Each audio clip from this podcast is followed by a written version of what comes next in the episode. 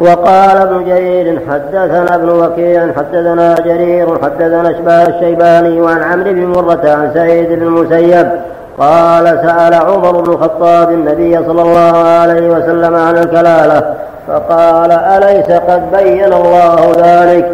فنزلت يستفتونك الآية. قال قتادة وذكر لنا أن أبا بكر الصديق قال في خطبته ألا إن الآية التي نزلت في أول سورة النساء في شأن الفرائض أنزلها الله في الولد والوالد والآية الثانية أنزلها في الزوج والزوجة والأخوة من الأم والآية التي ختم بها سورة النساء أنزلها في الأخوة والأخوات من الأب والأم والآية التي ختم بها سورة الأنفال أنزلها في أولي الأرحام بعضهم أولى ببعض بعضهم أولى ببعض في كتاب الله ما جرت جرت الرحم من العصبة رواه ابن جرير. ذكر الكلام على معناها وبالله المستعان وعليه التكلان. قوله تعالى إن امرؤ هلك أي مات قال الله تعالى كل شيء هالك إلا وجهه. كل شيء يفنى ولا يبقى إلا الله عز وجل. كما قال كل من عليها فان ويبقى وجه ربك ذو الجلال والإكرام وقوله ليس له ولد تمسك به من ذهب إلى أنه ليس من شرط الكلالة انتفاء الولد. تمسك تمسك به من ذهب إلى أنه ليس من شرط الكلالة انتفاء الولد. الوالد نعم. أنه ليس من شرط الكلالة انتفاء الوالد بل يكفي في وجود الكلالة انتفاء الولد وهو رواية عن عمر بن الخطاب رواه ابن جرير عنه بإسناد صحيح إليه ولكن الذي يرجع إليه هو قول, هو قول, قول الجمهور وقضاء الصديق أنه الذي لا ولد له ولا والد. ويدل على ذلك قوله وله أخت فلها نصف ما ترك ولو كان معها أب لم ترث شيئا لأنه يحجبها بالإجماع فدل على أنه من لا ولد له بنص القرآن ولا ولا والد بالنص عند التأمل أيضا لأن الأخت لا يفرض لها النصف مع الوالد بل ليس لها ميراث بالكلية. وقال الإمام أحمد حدثنا الحكم بن نافع حدثنا أبو بكر بن عبد الله عن مكحول وعطية وحمزة وراشد عن زيد بن ثابت أنه سئل عن زوج وأخت لأب لأب وأم فأعطى الزوج النصف والأختان النصف فكلم في ذلك فكلم في فكلم في ذلك فقال حضرت رسول الله صلى الله عليه وسلم قضى بذلك تفرد به أحمد. تفرد به أحمد من هذا الوجه وقد نقل ابن جرير وغيره عن ابن عباس وابن الزبير أنهما كانا يقولان في الميت تركا بنتا وأختا إنه لا شيء للأخت لقوله إن امرؤ هلك ليس له ولد وله أخت فلها نصف ما ترك. قال فإذا ترك بنتا فقد ترك ولدا فلا شيء للأخت.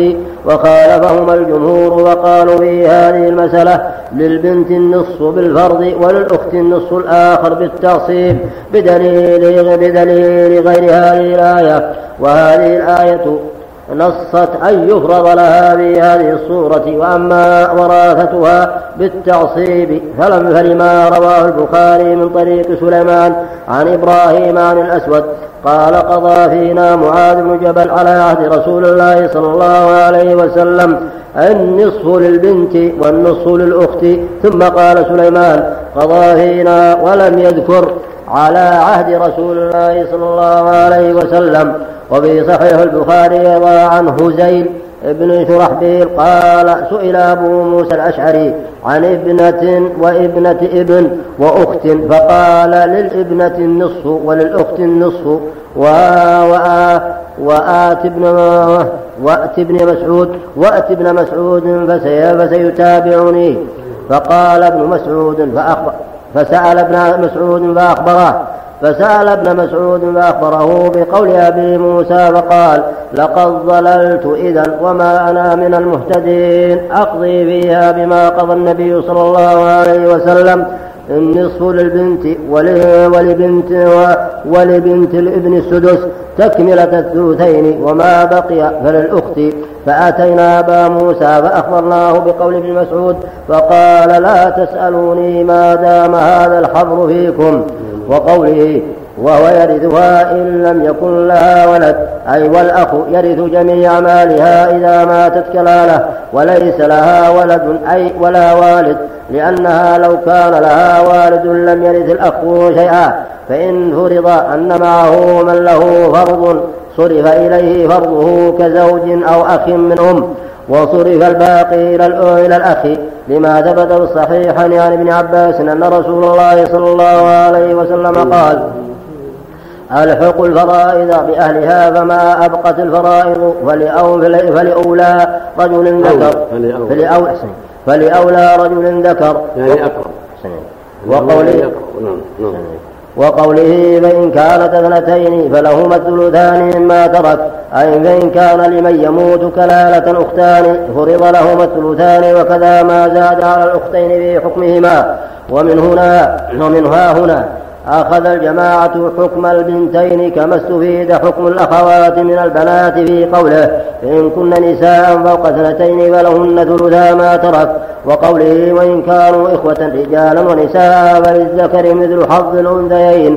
هذا حكم العصبات من البنين وبني البنين والأخوة. إذا اجتمع ذكورهم وإناثهم أعطي الذكر مثل حظ الأنثيين. وقوله يبين الله لكم أن يفرض أن يفرض يفرض لكم فرائضه ويحد ويحد لكم حدوده ويوضح لكم شرائعه.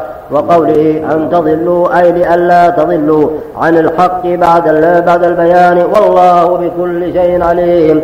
أي هو عالم بعواقب أي هو عالم بعواقب الأمور ومصالحها. وما فيها أي هو عالم بعواقب الأمور ومصالحها وما فيها من الخير للعبادة وما يستحقه كل واحد من القرابات بحسب قربه من المتوفى. وقد قال أبو جعفر بن جرير وقد قال أبو جعفر بن جرير حدثني يعقوب حدثني ابن علية أنبأنا ابن عون عن محمد بن سيرين قال كانوا في مسير ورأس ورأى ورأس راحلة حذيفة ورأس راحلة حذيفة عند ردف راحلة رسول الله صلى الله عليه وسلم. ورأس راحلة عمر عند ردف راحلة حذيفة. قال ونزل ونزلت يستتون فقل الله يؤتيكم الكلالة. فلقى فلقاها رسول الله صلى الله عليه وسلم حذيفة. فلقاها حذيفة عمر. فلما كان بعد ذلك سأل عمر عنها حذيفة. فقال والله إنك لأحمق. إن كنت ظننت ظننت أنه لا لقانيها رسول الله صلى الله عليه وسلم فلقيتكها كما لقانيها رسول الله صلى الله عليه وسلم. والله لا أزيدك عليها شيئا أبدا. قال فكان عمر يقول اللهم إن كنت بين كنت بينتها كنت بينتها له فإنها لم تبيت تبين لي. كذا رواه ابن جرير ورواه أيضا عن الحسن بن يحيى عن عبد الرزاق عن معمر. عن أيوب عن ابن سيرين كذلك بنحوه وهو منقطع بين ابن سيرين وحذيفة. وقد قال الحافظ أبو بكر أحمد بن عمرو البزار في مسنده حدثنا يوسف بن حماد المعنى. المعني. المعني. المعنى بن حماد المعني ومحمد بن مرزوق قال حدثنا عبد الأعلى حدثنا عبد الأعلى بن عبد الأعلى حدثنا هشام بن حسان عن محمد بن سيرين عن أبي عبيدة بن حذيفة عن أبيه قال نزلت آية الكلاله قال نزلت آية الكلالة على النبي صلى الله عليه وسلم وهو في مسير الله. فوقف النبي صلى الله عليه وسلم. وإذا هو وإذا هو وإذا هو بحذ بحذينة. بحذيفة. أبوه. أبو أبي هريرة نعم. فإذا هو بحذيفة يعني يليه. وإذا هو بحذيفة وإذا رأس ناقة حذيفة عند رجف راحلة النبي صلى الله عليه وسلم فلقاها إياه فنظر حذيفة وإذا عمر رضي الله عنه فلقاها إياه. فلما كان في خلافة عمر نظر عمر بالكلالة فدعا حذيفة فسأله عنها فقال حذيفة لقد لقانيها رسول الله صلى الله عليه وسلم فلقيتكها. كما لقاني رسول الله صلى الله عليه وسلم. والله إني لصادق. والله لا أري لا أزيدك على ذلك شيئا أبدا. ثم قال البزار وهذا الحديث لا نعلم أحد رواه إلا حذيفة ولا نعلم له طريقا عن حذيفة إلا هذا الطريق. ولا رواه عن هشام إلا عبد إلا عبد الأعلى وكذا رواه ابن مردويه من حديث عبد الأعلى وقال عثمان بن أبي شيبة حدثنا جرير عن الشيباني عن عمرو بن مرة عن سعيد بن المسيب أن عمر أن عمر سأل رسول الله صلى الله عليه وسلم كيف تورث كيف تورث الكلالة قال فأنزل الله يستفتونك الآية. قال فكأن عمر لم يفهم. فقال لحفصة إذا رأيت من رسول الله صلى الله عليه وسلم طيب نفس فسليه عنها. أبو عبيدة بن حذيفة. أبو عبيدة بن حذيفة نعم. فقال لحفصة إذا رأيت من رسول الله صلى الله عليه وسلم طيب نفس فسليه عنها. فرأت منه طيب نفس فسألت عنها وقال فقال أبوك ذكر لك هذا. ما أرى أباك يعلمها؟ قال فكان عمر يقول ما أراني يعلمها. وقد قال رسول الله صلى الله عليه وسلم ما قال. رواه ابن مردويه ثم رواه من طريق ابن عيينة وعن عمر بن طاووس أن عمر ثم رواه. ثم ورواه ابن مردويه ثم رواه من طريق ابن عيينة وعن عمر بن طاووس. نعم. عن عمرو. وعن عمر. ثم رواه من طريق عن عمرو عن طاووس. عن عمرو بن دينار. ثم رواه من طريق ابن عيينة عن عمرو. ضاغطا عندك عن. بدل ابن عن عمرو. عن عمرو عن طاووس.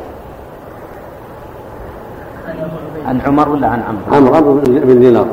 عن عمر. عن عمرو. عن طاووس. عن طاووس. عمرو بن دينار. نعم. مع ام خلف ولا نفس اللي صوبته نعم. نفس اللي صوبته عن عمرو عن طاووس نعم. سنة أبو عبيدة بن حذيفة ابن اليمان الكوفي مقبول من الثالث النسائي بن ماجه. نعم. نعم. نعم. ثم رواه من طريق ابن عينة عن عمرو عن طاووس أن عمر أمر حفصة أن تسأل النبي صلى الله عليه وسلم عن الكلالة فأملاها عليها فأملاها عليها في كتف فقال ما من أمرك بهذا عمر؟ ما أرى وما أراه يقيمها ما أراه يقيمها وما تكفيه آية الصيف. وما تكفيه؟ وما تكفيه؟ وما تكفيه. نعم. نعم. نعم. سم أو ما تكفيه طيب أو ما تكفيه آية الصيف وآية الصيف التي في النساء وإن كان رجل يورث كلالة أو امرأة فلما سألوا رسول الله صلى الله عليه وسلم نزلت الآية التي هي خاتمة النساء فألقى عمر الكتف كذا قال في هذا الحديث وهو مرسل. وقال ابن جرير حدثنا أبو كريب حدثنا عثام عن الأعمش عن قيس بن مسلم عن طارق بن شهاب قال وش معنى وش معنى وهو مرسل؟ نعم. وهو مرسل. يعني ما مم. على الصحابي. نعم. أقول ما ما اتصل بالصحابي. نعم. ما اتصل. وش وجه عدم اتصاله؟ سام وجه عدم اتصاله لأنه يعني ما ما السؤال للجميع. لعله آية الصيف ها لعله آية الصيف الأخير مخلص فيها مم. طاووس لم يدرك عمر. طاووس لم يدرك عمر. هذا لأن طاووس ما له عمر. مرسل يعني منقطع هذا معناه. لأنه يجوزوا يسمونه منقطع مرسل. المرسل يطلق على ما سقط صحابيه مثل قول سعيد بن سيب قال رسول الله. الزهري قال رسول هذا مرسل. ويطلقون على الانقطاع. إذا كان التابعي ما ما أدرك الصحابي يسمونها مرسل. سنة. ويسمونها منقطع أيضا. لأن طاووس ما أدرك عمر نعم. نعم. وقال ابن جرير حدثنا أبو كريب حدثنا عتام عن الأعمش عن قيس بن مسلم عن طارق بن عن طارق بن شهاب قال أخذ عمر كتفا وجمع أصحاب رسول الله صلى الله عليه وسلم ثم قال لأقضين بالكلالة قضاء تحدث بت... تحدث به النساء في خدورهن تحدثوا أو تحدثوا تحدث به النساء في خدورهن فخرجت حينئذ حية من البيت فتاب تفرقوا فقال لو أراد الله عز وجل أن يتم هذا الأمر لأتم أتى أن يتم هذا الأمر لأتمه وهذا إسناد صحيح صحيح. قال أخذ عمر كتفا وجمع أصحاب رسول الله وقال ابن جرير. حدثنا أبو كريب حدثنا عثام عن الأعمش عن قيس بن مسلم عن طارق عن طارق بن شهاب. قال أخذ عمر كتفا وجمع أصحاب رسول الله صلى الله عليه وسلم. ثم قال لأقضين بالكلالة قضاء تحدث به النساء في خدورهن فخرجت حينئذ حية من البيت فتفرقوا. فقال لو أراد الله عز وجل أن يتم هذا الأمر لأتمه وهذا إسناد صحيح. الحاكم وقال أبو عبد صحيح بالنظر إلى أن الغالب على الأعمش عدم التدريس وأنه فيه علة من جهة عن علة الأعمش. وعاكم ولا هشام هنا مكتوب هشام الأعمش. هشام الحسان نعم. عتام عتام بن علي. عتام عندكم هشام؟ مكتوب عندي هشام عن الأعمش. عندكم؟ عتام عندكم؟ عتام نعم هو بن علي نعم. نعم. نعم. نعم. العبارة مستقيمة أحسن الله إليك. نعم. قال وهذا إسناد صحيح. الحاكم وقال أبو عبد الله. إيش بعده؟ وقال أبو عبد الله النسابوري؟ وقال عبد الله النسابوري حدثنا علي بن محمد. قال الحاكم أبو عبد الله. وقال الحاكم أبو عبد الله. وقال كذا. وقال الحاكم سقط قال. وقال الحاكم ابو عبد الله نعم. النسخه اللي عندنا وقال الحاكم ابو عبد الله نعم هذا الصواب. قال الحاكم أبو عبد الله. وقال الحاكم أبو عبد الله. وقال الحاكم وقال أبو عبد الله. لا. وقال الحاكم أبو عبد الله. تقديم تأخير نعم. وقال الحاكم أبو عبد الله النيسابوري. حدثنا علي بن محمد بن عقبة الشيباني بالكوفة. حدثنا الهيثم بن خالد. بعد الشيء بعد الشيء. نعم وصفحه تنفيذ بعد الحاكم بعد بعد حديث آخر؟ في الصفحة هذه. تبع على الحاكم نعم. نعم.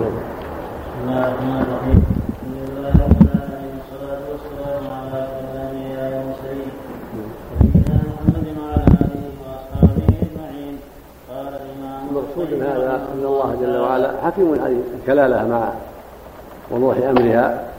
اشتبهت على عمر. وهذا يدل على أن الرجل وإن كان عظيما وإن كان ذا علم جم قد تشتبه هذه بعض المسائل. مثل ما اشتبهت هذه المسألة مع كونها واضحة. على عمر حتى قال وتكفيك إيه الصيف.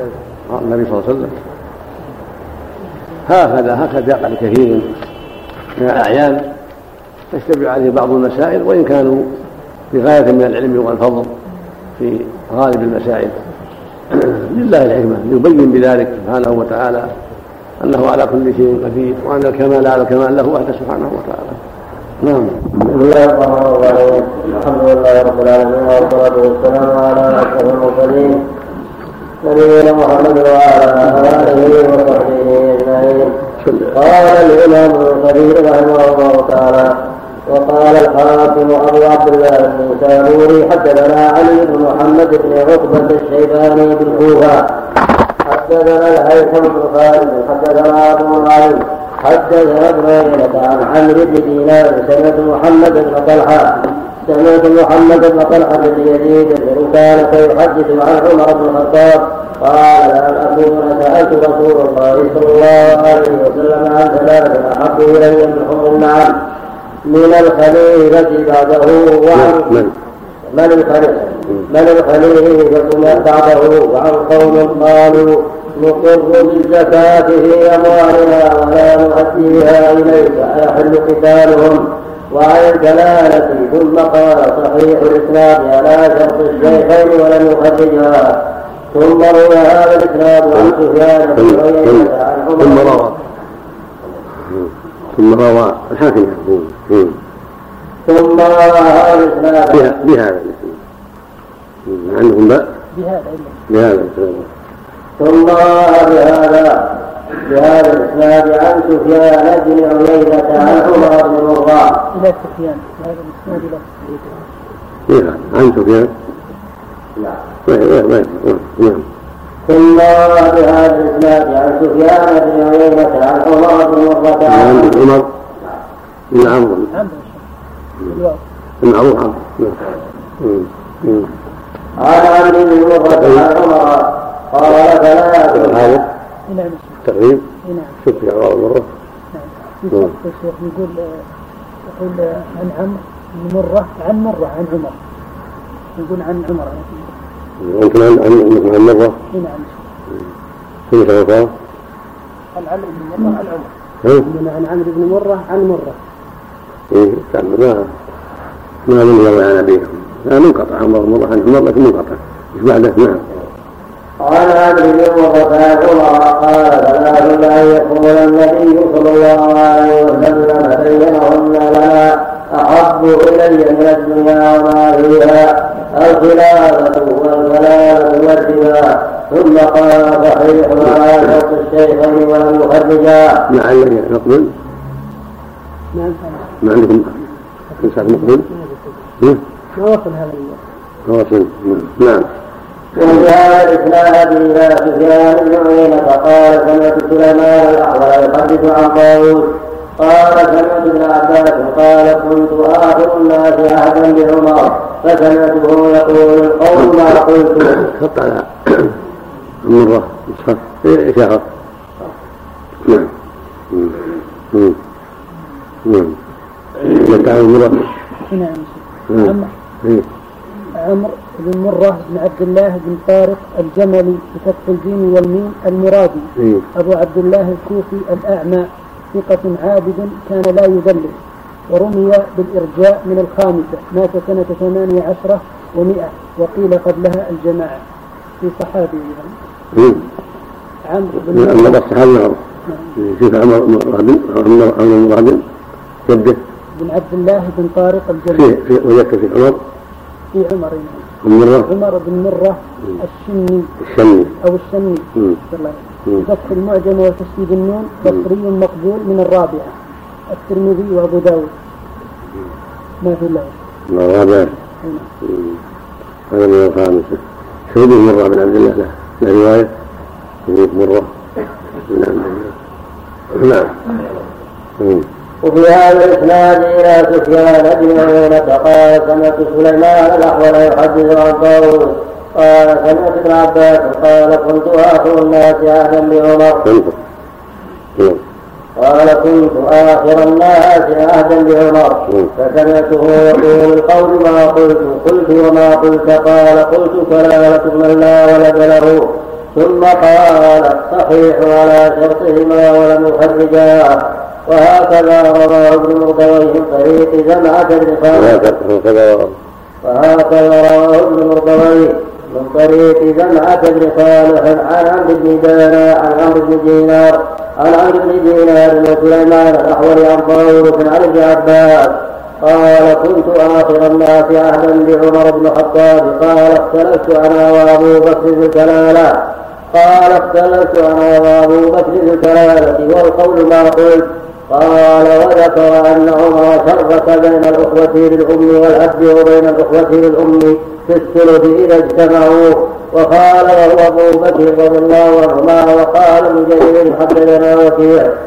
وقال ابن جرير حدثنا وكيع حدثنا محمد بن حميد العمري. عن معمر عن هذا الزهري عندهم معمر. محمد بن حميد. معمر. وإذا ابن وكيع. مم. حدثنا ابن وكيع ليس وكيع. وقال من؟ وقال ابن جرير حدثنا وكيع. ابن ابن وكيل حدثنا ابن وكيل لأن ما تصح ما في. مرة عبد الله ما فيه في إذا هم هم نعم نعم حدثنا ابن وكيع حدثنا محمد بن حميد العمري. عن معمر عن المعمري عن المعمري ها نسخة العمر في حاشية يا شيخ. إيه. يقول في المخطوطة العمري والمثبت عن تفسير الطبري. وقد قيل له المعمري لأنه رحل إلى معمر. ينظر التهذيب الجزء التاسع 131 شوف التقريب؟ محمد الحمود نعم. حدثنا محمد بن حميد العمري عن معمر عن معمر عن الزهري عن هذا سعيد هذا عمري إن شاء الله. رماح نعم. هذا الشيخ. نعم.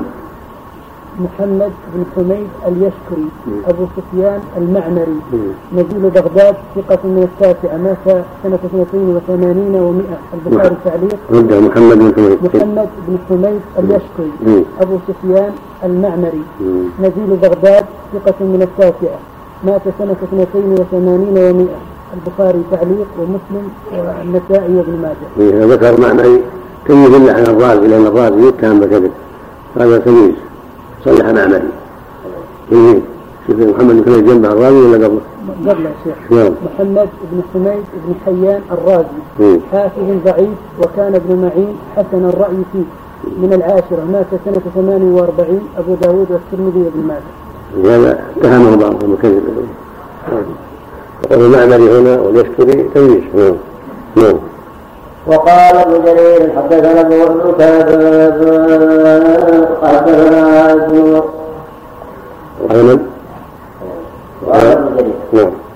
قال نعم. حدثنا ابن وكيع حدثنا محمد بن حميد بن المعمري عن معمر عن الزهري عن سعيد بن المسيب أن عمر كتب في الجد والكلالة كتابا فمكث يستخير الله يقول اللهم إن علمت فيه خيرا فأمره. حتى إذا طعن دعا بكتاب فمحى ولم يدر أحد ما كتب فيه. وقال إني كنت كتبت كتابا في الجد والكلالة وكنت أستخير الله فيه ورأيت أن أترككم على ما كنتم ما كنتم عليه. قال ابن جرير وقد روي عن عمر رضي الله عنه أنه قال إني لا استحي ان اخالف فيه أبا بكر وكان أبو بكر رضي الله عنه يقول وما عدا الولد والوالد وهذا الذي قاله الصديق عليه جمهور الصحابة والتابعين والأئمة والأئمة في قديم الزمان وحديثه وهو مذهب الأئمة الأربعة والفقهاء السبعة وقول علماء الأمصار قاطبة هو الذي يدل عليه القرآن كما أخرج الله أنه قد بين ذلك أنه قد بين ذلك. هذا هو هذا هو الحق الذي لا ريب فيه ولا شك فيه أن الكلالة من لا ولد له ولا والد ذكر هذه هي الكلالة. عند عامة أهل العلم وهو كالإجماع منهم أن الكلاله من لا ولد له ولا والد ذكر. ومن تأمل ما جاء في آيات مواريث النساء في أولها وفي آخرها علم ذلك يقينا. وأن وجود الأب أو الجد أو الابن أو البنت من الابن أو البنت أو بنت الابن يجعل المسألة ليست كلاله والحكم يختلف. في ذلك اذا قلنا إن إنه الابن فقط والولد فقط وان وجود الأب والجد لا يفرقها عن كونها كلاله غيرت الأحكام. نعم. وقول علماء الامصار قاطبة هو الذي يدل عليه القرآن كما أرشد الله أنه قد بين ذلك ووضحه في قوله تعالى يبين الله لكم أن تضلوا والله بكل شيء عليم والله